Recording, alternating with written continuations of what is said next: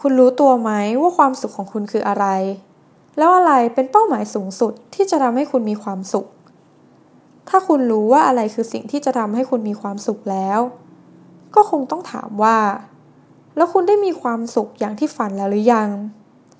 หรือคุณได้เริ่มก้าวไปในทิศทางที่จะทำให้ตัวเองมีความสุขแล้วหรือยัง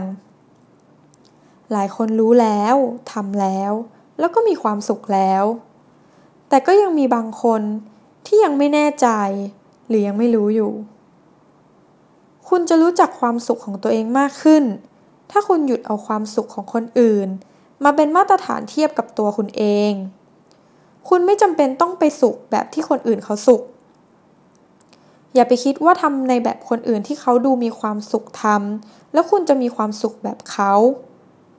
ความสุขของแต่ละคนก็จะแตกต่างกันไป แต่หลายคนที่ยังไม่เข้าใจความสุขของตัวเอง ก็เพราะว่ามัวแต่หลงไปเดินทางเดียวกับความสุขของคนส่วนใหญ่ แต่มันไม่ใช่ความสุขของตัวคุณเอง ตัวอย่างเช่น คนที่ทำงานตำแหน่งใหญ่โต เงินเดือนสูงลิ่ว มีบ้านหรู มีรถขับ ดูเป็นคนที่ประสบความสำเร็จ และน่าจะมีความสุขสุดสำหรับคนทั่วไปเลย แต่บางคน ความสุขที่สุดของเขา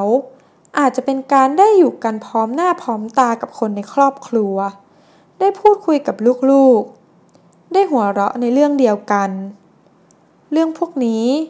อาจจะทำให้เขามีความสุข และรู้สึกว่ามันสำคัญกว่าเรื่องอื่นๆ ก็ได้ ความสุขของแต่ละช่วงวัยก็จะไม่เหมือนกันด้วย ช่วงเด็กๆ คุณอาจจะมีความสุขกับของเล่น พอโตมา มีความสุขกับการยอมรับของเพื่อนๆ แต่พอวัยรุ่น ความสุขของคุณกลายเป็นความรักแบบหนุ่มสาว แล้วความสุขของคุณก็จะเปลี่ยนไปเรื่อยๆ ตามกาลเวลานะคะ แต่สิ่งสำคัญก็คือ คุณรู้หรือยังว่าความสุขในแบบของคุณเองเป็นแบบไหน แล้วคุณจะทำยังไงให้ได้มันมา ลองคุยกับตัวคุณเองดูนะคะ ว่าอะไร ที่คุณให้ความสำคัญ และทำให้คุณรู้สึกดีมีความสุขได้บ้างค่ะ สวัสดีค่ะ